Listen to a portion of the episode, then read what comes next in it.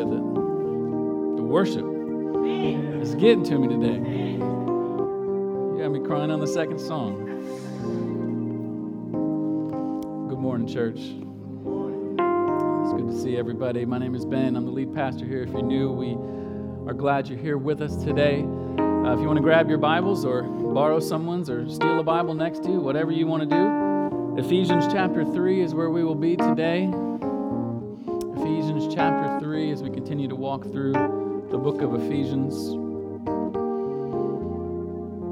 And as you turn there, uh, I want to bring your attention to the bulletin you may or may not have got uh, when you walked in this morning. Sometimes I know things are happening as you got kids and whatever else, and you may have missed the bulletin. But there's actually more announcements than what we said. There's a lot going on in our church. One of those things I wanted to let you know is we're starting a new class April 3rd in our Grow classes time on Sunday mornings. And the new class is called Emotionally Healthy Spirituality. It's a fantastic class we've done in the past, I think two or three years ago. Uh, and it's it's uh, just a great way to learn more about how to grow in your faith and grow deeper in what it means to follow Jesus. And so, uh, if you want to sign up for that or just show up, it'll be starting April 3rd in a few weeks, okay? So make sure you uh, let us know or, or come join us for that, okay? Ephesians chapter 3, beginning at verse 14, hear the reading of God's word. For this reason, I bow my knees before the Father, from whom every family in heaven and on earth is named that according to the riches of his glory, he may grant you to be strengthened with power through his Spirit in your inner being, so that Christ may dwell in your hearts through faith, that you, being rooted and grounded in love, may have strength to comprehend with all the saints what is the breadth and length and height and depth, and to know the love of Christ that surpasses knowledge that you may be filled with all the fullness God. Amen. Amen. This is the word of the Lord. I want to tag our text today strength to love. Strength to love. Let's pray before we begin. Father, thank you for your word again today. Thank you that it's your word that really transforms us. That you tell us your word is sharper than any two edged sword, it pierces even to the core of our being. Not to hurt us or to harm us, but to heal us and so, God, we pray you would do that today. You would pierce us and do surgery on our hearts to transform us into the people that you have designed us to be, you've called us to be.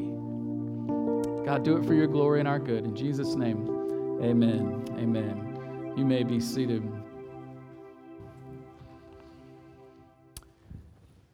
Have you ever been to a spin class at a local gym? If you haven't, don't worry, there's, there's many people who haven't, and, and I actually hadn't years ago, and, and I've only been a couple times since. And I'll tell you why here in a moment. But, but our family at the time, we were joining this local gym, and, and we're thinking, you know, we're going to be exercising and, and getting healthy as a family. And so we joined this gym, and I start going over all the paperwork they give you that you, that you get when you join a gym. And they're talking about all the classes they have early morning classes, afternoon classes, night classes, all these classes. And I noticed there's a class at 5:30 a.m. 5:30 a.m. the spin class. And I had never heard of spin class before, didn't know what that was, so I, I read the little description, and basically, you have a, uh, a stationary bike that you ride to music. I mean, that, that sounds fun, right? It sounds enjoyable. And so I'm like, yeah, I could do that. And I can go work out before work and, and get in the early workout at 5.30 a.m. So I show up at the local gym and, and I'm there early because I don't know where I'm going or what I'm doing. And, and I'm tired and groggy because it's 5.30 in the morning. And I show up into this class, and the leader of the class, this woman who she looked like she'd been up since four o'clock. I don't know. She was full of energy. She was excited to be there. And uh, I'm like barely awake. And she says, Yeah, just hop on a bike and make sure it fits you. Like, you know, get the seat right and everything. So I do that, and I'm trying to figure it out. And then immediately the class starts, and I'm still kind of getting comfortable. But she says to the whole class, Okay, start pedaling. So I'm pedaling, and it's, it's easy. I'm like, this, this is something I can do. I mean, this, I'm just chilling, the music's going, it's feeling good, and my legs are starting to warm up. And then she says, All right, the warm up's over, turn the knob. I, am like, what are you talking about? I look down and I look over, everybody's turning this little knob on the, the top of the bike. And so I turn the knob. I didn't know what was going on. I didn't, I wasn't told. And so I turn it. She says, turn it again, turn it again. And it gets harder and harder. Turns out this knob is adding resistance to the pedals. And as I'm turning it, you know, level one, level two, level three, level whatever, 14, 15, I don't know how high we got. But each time it got harder and harder. And at the end of the 45 minute bike ride, I can't describe to you what I felt in my legs other than it felt like jello on fire. Like it was this strange feeling of I couldn't feel my legs, but I could feel all the pain in my legs. That was it. And I knew right at that moment I wasn't going to last. I was not in good enough shape to be in spin class. Right? It, it started easy, but it ended exhausting. It started easy, but by the end of it, I, I didn't have what it took. I mean, there's so many things like that, right? I mean, relationships are a lot like that. Some of y'all, you're in relationships right now, whether it's friends or someone else, and, and it started easy. I mean, you, you maybe you're, you're newlyweds and, and you're in that phase where, you know, everything's easy and wonderful and you're just googly eyes at the other person and, and it's just fun. Everything's fun and easy, right? Or, or maybe you, you, you hanging out with people that they think like you and they, they act like you and they vote like you. And, and so you guys kind of bond because you, you think a lot alike and your life is similar. And so they're just easy people to get along with. Or maybe there's those people in your life that they're just always encouraging, right? They're, they're just great encouragers. And so when you're having a down day, you want to be around them because they, they encourage you and build you up. And, and you feel like, man, it's just easy to be around these people. But what do you do with people that are hard to be around? What do you do when the resistance gets turned up? When the knob gets turned, and now all of a sudden it's not easy to love them, it's hard to love them. It's what Jesus talks about in Matthew chapter 5. He says, If you love those who love you, what reward do you have? Yeah. Yeah. Do not even the tax collectors do the same? Did you hear what he said? Don't even the people who are stealing your money do that? Don't, don't even the politicians who've been lying to you do that? They, they love the people who love them. What, what good is that to you? He's saying there, there, there's a different kind of love that the gospel calls us into. It's a kind of love that, that loves people who are difficult to love, that loves people in the middle of difficult resistance. And so we're continuing our series today in the book of Ephesians, and we're calling it On Being the Church because this letter is, is all about what it means to be the church. And the Apostle Paul is writing this letter to a group of, fe- uh, of people who are struggling to be the church, trying to figure out what it means to actually be church in the world. And we were talking last week about how Paul took kind of a detour in chapter 3 because he starts to mention his suffering, and he doesn't want the people to be confused that his suffering means God wasn't working. And so he takes a little detour and he, he talks about how God was actually working to bring about their glory through his suffering. But now Paul is saying, let me get back to what I was going to do. I was going to pray for you guys. And so he says, for this reason, because he, he was going to talk about this after chapter two, he was going to go right into praying for the people. And what's fascinating is what he actually prays about. See, next week we're going to talk about why he prays, but this week we're going to talk about what he prays. What, what is the content? What, what does Paul pray for in this church? And what's interesting is he prays for people just like you and me. He prays for people who are struggling to love difficult people. He's praying for people who, who don't know how to love someone who doesn't love them back. And so that's what I want to look at today. He's looking at this church that is made up of Jews and Gentiles that we've been talking about, who for centuries have hated one another. They've excluded one another. They've been divided. They, they've, they've despised one another. For, for centuries, they, they've only looked across from the aisle and said, I don't want to be anything like that person. I, I'm glad I'm not like them. And now they're in the same church. And now they got to figure out how to love each other, just like us. And so, how do we do that? How does the gospel help us with this problem of love that we have? First, we're going to have to look at this inner strength.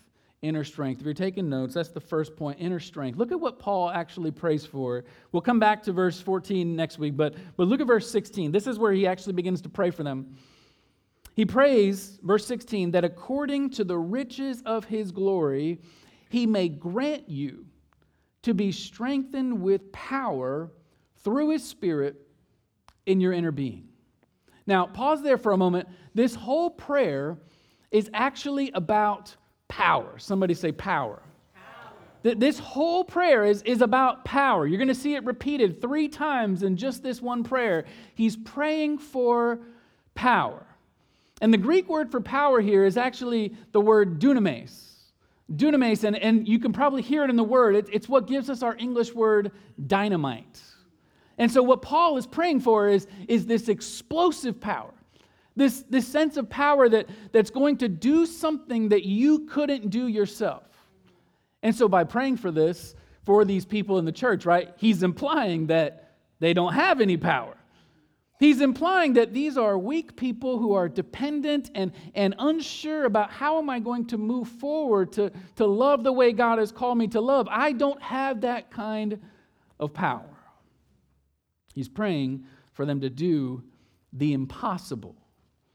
And listen, everyone craves power. Vladimir Putin craves power. The people at your job, your coworkers, they crave power. The little kids at your house, they crave power. The people who are sitting next to you in this room, they crave power right? It's something in us, in the, in the human heart, that, that we crave power. But what Paul is praying for, don't, don't get nervous here. What, what he's praying for is a specific kind of power for a specific place. Look at what he says. He says, I'm praying for power in your inner being. Yeah. Literally, it's, it's your inner person. It's what Paul actually would call our soul, or, or what he refers to in 2 Corinthians 4. He says, Though our outer self is wasting away, our inner self is being renewed day by day right? So what paul is, is doing is he's not he's not ignoring the outer life. He's not saying this doesn't matter right? We'll get to that in a minute. What, what he's saying is i want to prioritize your inner life. I want to prioritize your inner self and, and what's happening in you because if you're weak on the inside you're going to be weak on the outside. You catch that what he's saying is, you got to deal with this inner self first. You, you have to deal with this inner weakness so that you'll have this outer power. Or to put it another way, outer love requires inner strength. It requires inner strength. When there was a uh, sagging electrical line near Cleveland, Ohio, on August 14th, 2003, it set off this radical chain of events that ended up being the uh, largest blackout in American history. In fact, it started in Ohio, then it spread to Michigan, and then it went to Ontario, and then it went all the way over to New York. And by the end of this time period, over 50 million people were without power. 50 million people. No lights, no phones, no computers. Some of y'all are like, this sounds pretty good no refrigerators, no air conditioning, no traffic lights. I mean, the, the, the, traffic was insane. People are panicking and fleeing and trying to figure out where to go and they couldn't go anywhere. They couldn't do anything. They were stuck. In fact, there were reports of people stuck in elevators for hours, people stuck in the middle of a roller coaster for hours. Panic. And every single person, for three days, there was no power. Every single person was thinking the same thing. We need power. We need power. right? This is what I'm saying that love, when, you enter into a relationship where, where it's difficult and, and someone doesn't give back the way you were hoping they would give back, you immediately become aware of your lack of power. You immediately are aware when, when especially when you're loving somebody who, who's not giving back what you were hoping they would give back, you, you immediately become aware that I don't have what it takes. Listen, it could be all kinds of folks in your life. It could be your spouse who keeps pointing out all your shortcomings and failures, and you know, you just can't seem to ever live up to their standard. You can't ever seem to meet their expectation for the relationship. And so it's just constantly draining you, constantly on your back. It could be somebody who has strong political opinions that differ from you, and every single conversation becomes some kind of conflict some kind of judgment about their worthiness because of their political affiliation. It could be a friend who you trusted so dearly and, and they betrayed you. And you're not sure can, can I really trust them? Can I forgive them? Can, can we move past this? I don't know. I don't know if I've got the ability to do that. It could be somebody who's culturally different than you. They bring out in you your implicit bias that you didn't even know was there. And so for you to be around them makes, makes you feel uncomfortable because you're, you're not really ready to deal with that yet. You're like, God, I don't, I don't know if I have the strength to deal with that problem. It could be all kinds of things. But the moment you step in to love someone who's difficult, you immediately realize, I don't have the power. I don't have the strength. And what's, what's difficult for us is, is usually our default mode is, is to treat that person like that person is going to give me what I need. Right? We're, we're hoping that, that if, if I pour out myself in love and, and care and I'm going to listen to you and I'm going to serve you and I'm going to do whatever I need to do to, to be a person of love towards you, I'm hoping that you will return the favor and fill me back up. Sounds fair, right? Sounds, sounds good. And maybe you have those people in your life who, who you give and, and they return, but, but what do you do when they don't? What, what do you do when, when you give everything you have and, and they don't give back to you? And, and what's going to happen is if you're having that expectation that that person's going to do that for you, eventually you'll end up empty. Eventually there'll be a blackout. And this is why so many of us burn out in so many different areas of life. It could be your marriage, it could be your job, it could be a friendship, it could be ministry, it could be whatever God has called you into to love someone who isn't returning the favor, and you realize, I am not getting what I need. But listen, that person, even if it is somebody who loves you back, that person will never fill you completely. That, that person, whoever that person is, is not designed to meet that need.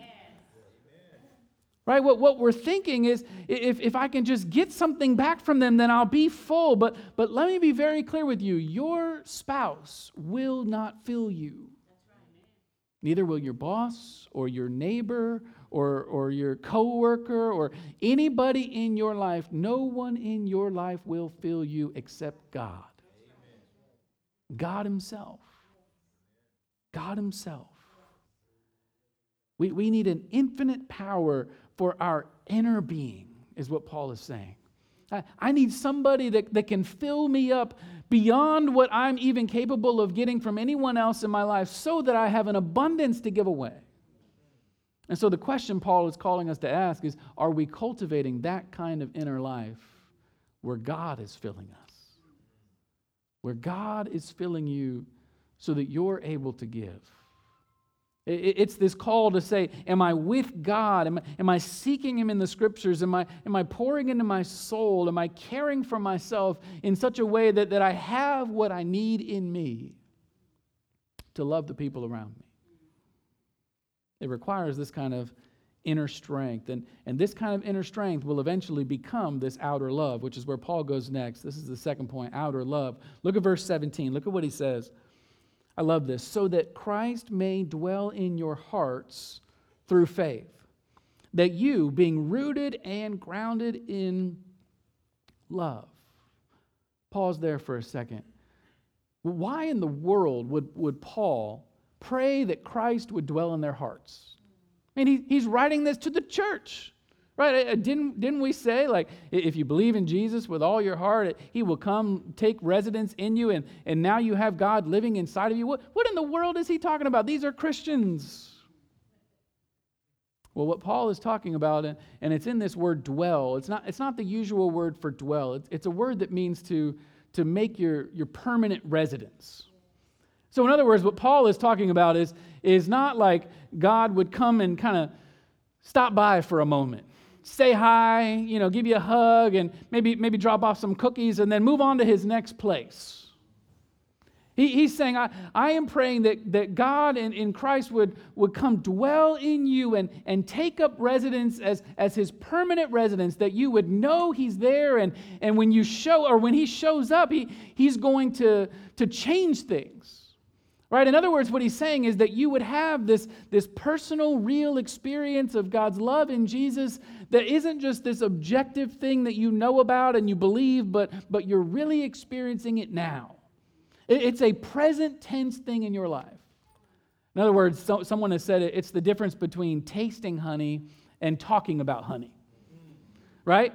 When, when you talk about honey, it, it's, it's really like, you know, these impersonal sounds that, that might sound cool, but it's, it's not really connecting with you. But, but when you taste honey, there's this very personal, incredible sweetness that you can sense. Paul is saying it's, it's this real uh, present tense experience of Jesus. This is what's going to transform us. And he uses these great analogies, these great metaphors. He says, You're going to be rooted and grounded in love. Rooted and grounded, right? He uses these metaphors of, of, of agriculture and, and architecture. He's saying that, that love is going to be like the soil where that your whole life kind of gets rooted down in and, and it's growing out of it and it's flourishing because this love is giving you life. And he's saying this love is going to be like a foundation that your whole life is going to be built on. And, and because it's such a solid foundation, you're going to build this incredible structure because you're rooted and grounded in love. In other words, what he's saying is it's going to change you. When Jesus shows up in your life, when he comes to make his dwelling in you, it's not going to be just to stop by. He's going to unpack his suitcase.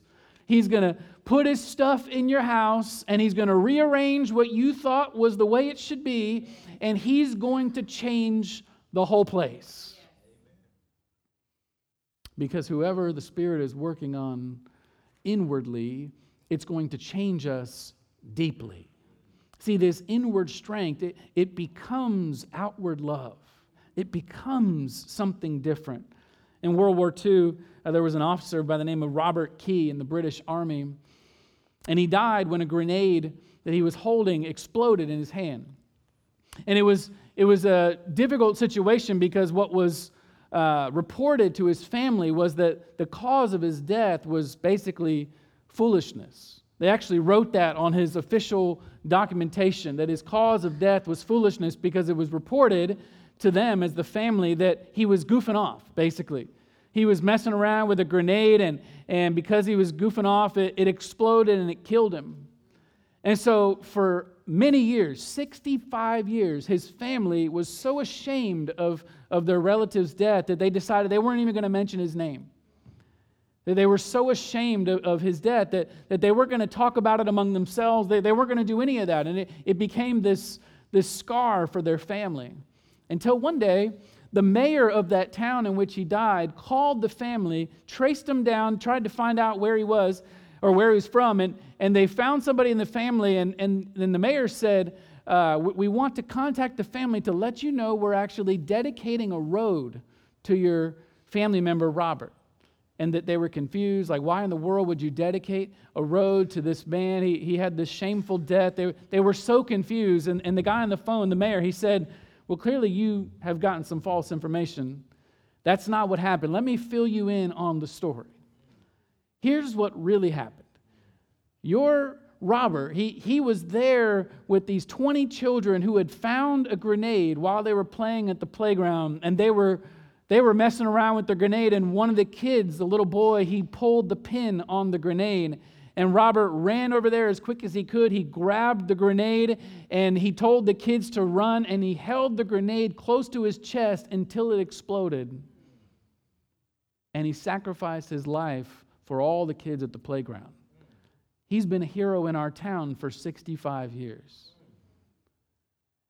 And as, as he explained that to this person on the phone, the man broke down. It was his nephew. Decades later, he broke down, and as they were interviewing him about this experience, he said, This news changes everything for our family. It's completely different than anything we had ever known now that we know the truth. Listen, the truth will change you.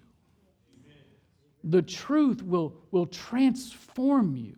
It, it will never leave you the same. But if you're caught believing a lie, it, it, will, it will treat you and, and, and form you in a way that, that is not true. But, but if you know the truth, the truth will set you free. And what Paul is saying, what he's praying for in these people, is the only chance that we have of loving people who are hard to love is knowing that we're loved. He's saying you, you have to know, not, not just the facts of God's love, not, not just the information and, and all the theology and whatever Bible verses you remember. It's not just that. You, you have to experience it for yourself. You, you have to know deep down in your soul that this is true. That this is what God has done for me, right? Because there, there are people in this room, there's people in your life that I guarantee you, you've been in church long enough. You know the answers, you know the information. You know that this is what I should do, and this is how I should act, and, and this is the way I was raised, and these are my values. But have you ever experienced Jesus for yourself? Has, has his love come to dwell in your heart? Has He taken, taken up residence in you in such a way that, that it really transforms you?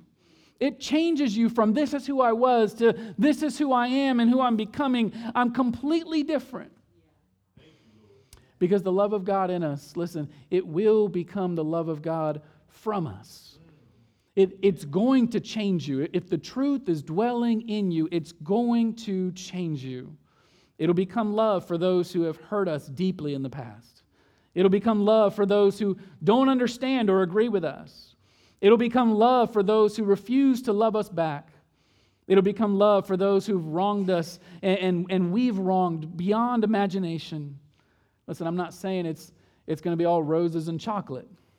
I'm not saying it's going to restore every relationship and bring reconciliation, but what I am saying and what Paul is saying is that if the love of God is dwelling deeply in you, it will become love for other people. It will become love because that's how the gospel works. That, that's how God works in us. This, this is what he says in 1 John 4. He says, We love because he first loved us. What it's saying is when God's love is poured out on you, it, it will change you to be a loving person. But not just for people who love you, but the people who don't love you. See, even our enemies, even our enemies are changed by the love of God. Think about that. This is what Jesus means when he says to love your enemies and pray for those who persecute you. Why in the world would Jesus say that? Because Jesus knows that the only way your enemies ever change is God's love. It's his kindness that leads us to repentance. Right? It's, it's his grace that moves us towards him. Here's a radical idea when was the last time you prayed for your enemies to know God's love? When was the last time you, you prayed for the person whom you despise that they would know God's love? When was the last time you prayed for your ex husband, your ex wife, that they would know God's love? When was the last time you prayed for your boss who mistreated you and fired you that, that they would know God's love? right? Think about that. This is what Paul is saying. He, he's praying for these people who hate one another, who, who've been divided against one another. He's praying that God's love would transform their hearts because that's the only thing that does. But when it does, here, here's what he says you, you find the fullness of God. And this is the last point, and I'll close out. The fullness of God. Look at verse 18. Look at what he says. This is what he keeps praying that you may have strength to comprehend with all the saints what is the breadth and length and height and depth, and to know the love of Christ that surpasses knowledge, that you may be filled with all the fullness of God. I mean, here again, he prays for power. Somebody say power. He, he's praying for power again, but, but this time he's praying for a different place for our power. He's not praying for power in our inner being this time. This time he's praying up in our minds that, that we would comprehend the love of Christ. I love it because Paul starts grasping for words now. He, he's, he's just struggling. I, I don't know how to describe this. And so he, he, starts, to, he starts to give these measurements, right? He, he's trying to describe the indescribable. And so he gives width and length and height and depth. And, and the width illustrates his accepting love, and, and length illustrates his lasting love, and height illustrates his exalting love, and depth illustrates his sacrificial love. In other words, what, what Paul is saying is as he looks at the love of God, in every direction he looks, in all these places, all he sees is love. Yeah. He sees love. And ultimately, as Paul is grasping for words to describe it, he basically just gives up. He basically just says, I'm going to pray that you would know that which surpasses knowledge. Yeah. I'm going to pray that God would do the impossible. He would help you know what you can't actually know, but I'm going to pray it anyways. I'm going to pray that, that He would do something in you that, that no one's ever seen, that, that you would know that what no one's ever known. And here's what it is He's praying for fullness because they're empty. They're empty, trying to pour themselves out for people who don't care. They're empty trying to love through all the conflict and all the pain and all the disappointment. They're empty because they're trying to reach across these barriers that have lasted for decades and centuries, and, and they're empty. And Paul prays for them and for us that despite their emptiness, God would make them full. He would make them full with Himself. The fullness of God is found in the love of Jesus. It's found in the love of Jesus. The deepest part of the ocean known to us is called the Challenger Deep. Get this, if, if you could if you could take Mount Everest and just pick it up and move it into the Challenger Deep, it would still be over a mile below the water surface. I mean, it's, it's over seven miles deep. It's in the Pacific Ocean, right off the coast of East Asia. It, it is incredible. There's only been a few people who've actually had the chance to plunge to the depths of the Challenger Deep. The first one was in 1960. I don't even know who that guy was, but he was crazy in 1960 to try to get to the bottom of this thing. And for decades, no one even tried after him. But now, recently, uh, in 2019, there was another guy who tried, this explorer by the name of Victor Vescovo. And he became only the fourth person to go to the bottom. And after plunging nearly 11,000 meters to the bottom, he sees what very few people have ever seen. And they were interviewing him about it recently in an article. And this is what he says He says, honestly, the first feeling was relief, probably because, you know, you could die. I mean, he's just relieved he made it. And then he said, I could now explore the bottom for hours. But the next feeling was wonder and curiosity. I had the very bottom of the ocean all to myself. I was like a 10 year old on their first bicycle in an unknown town. Right? What, what he's describing is just this sense of, I've never seen this before. I've never been a part of this before. This is beyond anything I could imagine. And, and, and what makes him even more unique, this man, is that he was the first person to actually do that and something else. See, in 2010, he climbed Mount Everest. So, this man, Victor uh, Vescovo, he, he was the first person to ever get to the highest point on earth and the lowest point on earth. He, he was the first person to ever get to the heights and the depths. And so, in a sense, he, he has seen what very few, if anyone else, has ever seen. He, he's been to the top and he's been to the bottom. But what Paul is saying is that even if you could do that, you could never search the unsearchable riches of God's love in Jesus. What he's saying is, is this has no bottom, that, that this has no height. Well, what, he, what he's saying is the love of God in Christ is it's an ocean with no bottom. It, it's a mountain with no peak. It, it's a place that you can never reach the bottom. You can never reach the top because there is none. It's, it's immeasurable. It's beyond your comprehension. The only thing in all the universe that's as immeasurable as God's love is God Himself. And so to be filled with His fullness is to be filled forever because there's enough love in God to, to last for every sin you'll ever commit. There's enough love in God to last for every suffering you ever go through. There's enough love in God to last for all eternity, for all his people forever. He never runs out. And his love, his, his greatest display of this immeasurable love was the cross.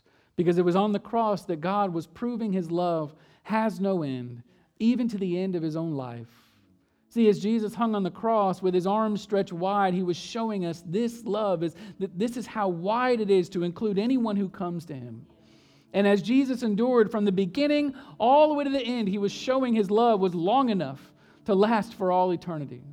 And as Jesus went down even to the grave, he was showing his love is deep enough to reach the deepest of sinners like us. Yeah. And as Jesus got up on the third day with all power in his hands, he was showing his love is high enough yeah. to reach us from any darkness and any death itself. Yeah. See, what he's saying is the width and the length, the height and the depth. This is his love. His love is immeasurable, but, but he still invites us in to enjoy that love. Yeah. He's saying, even though you're not able to contain the fullness, he still wants you to come and, and be filled to come and be filled to the full, that you overflow because we can experience it for ourselves. We can come and taste this love of God, that the Lord is good. We can come bringing nothing, empty and tired and worn out, confused, angry. He says, I want, I want you to come. I want you to come because He never runs dry. See, we'll never reach the bottom of His love, but, but His love will reach us at our bottom. We'll never reach the heights of His love, but His love will always reach us when we fall from the greatest distance. He'll reach us, and He simply invites us. He says, Come. This is for you to be filled. Do you need to be filled with His love this morning? Because as He's inviting us in to, to do this work of loving people who are difficult to love, people just like you and me, He's saying the only way you can do that is if you're filled with God Himself, filled to overflowing. And the way God, the Bible tells us to do that is, is through what He calls repentance and faith. Repentance simply means to turn, right? Sim- simply to turn away from something. And in this case, it's, it's turning away from our desire to be filled with our own power, our own strength, or, or to live off of someone else in our life that can fill us up. It's saying, God, I don't want to live that way anymore. I want to turn from that and I want to turn in faith to you. And I want to trust you that you can fill me, that you have the power and the strength that I need. I'm going to trust you for all my life that you've called me to. That's what it means to put our faith in Him. That we turn from ourselves and turn to our Savior. And when we do that, Jesus says, I'll fill you. I'll fill you to full. Let's pray.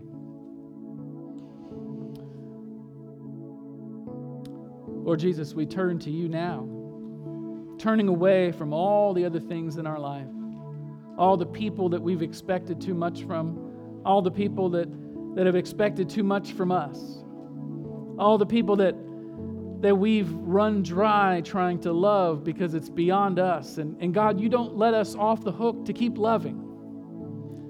You don't tell us just give up and find someone easier. You say, I'll fill you. I'll fill you with all that you need, and I'll never run out. And so, God, we come to you asking that you would do that. believing that you are who you say you are, the immeasurable, incredible God. We ask that you would do it for your glory and our good. In Jesus' name we pray. Amen.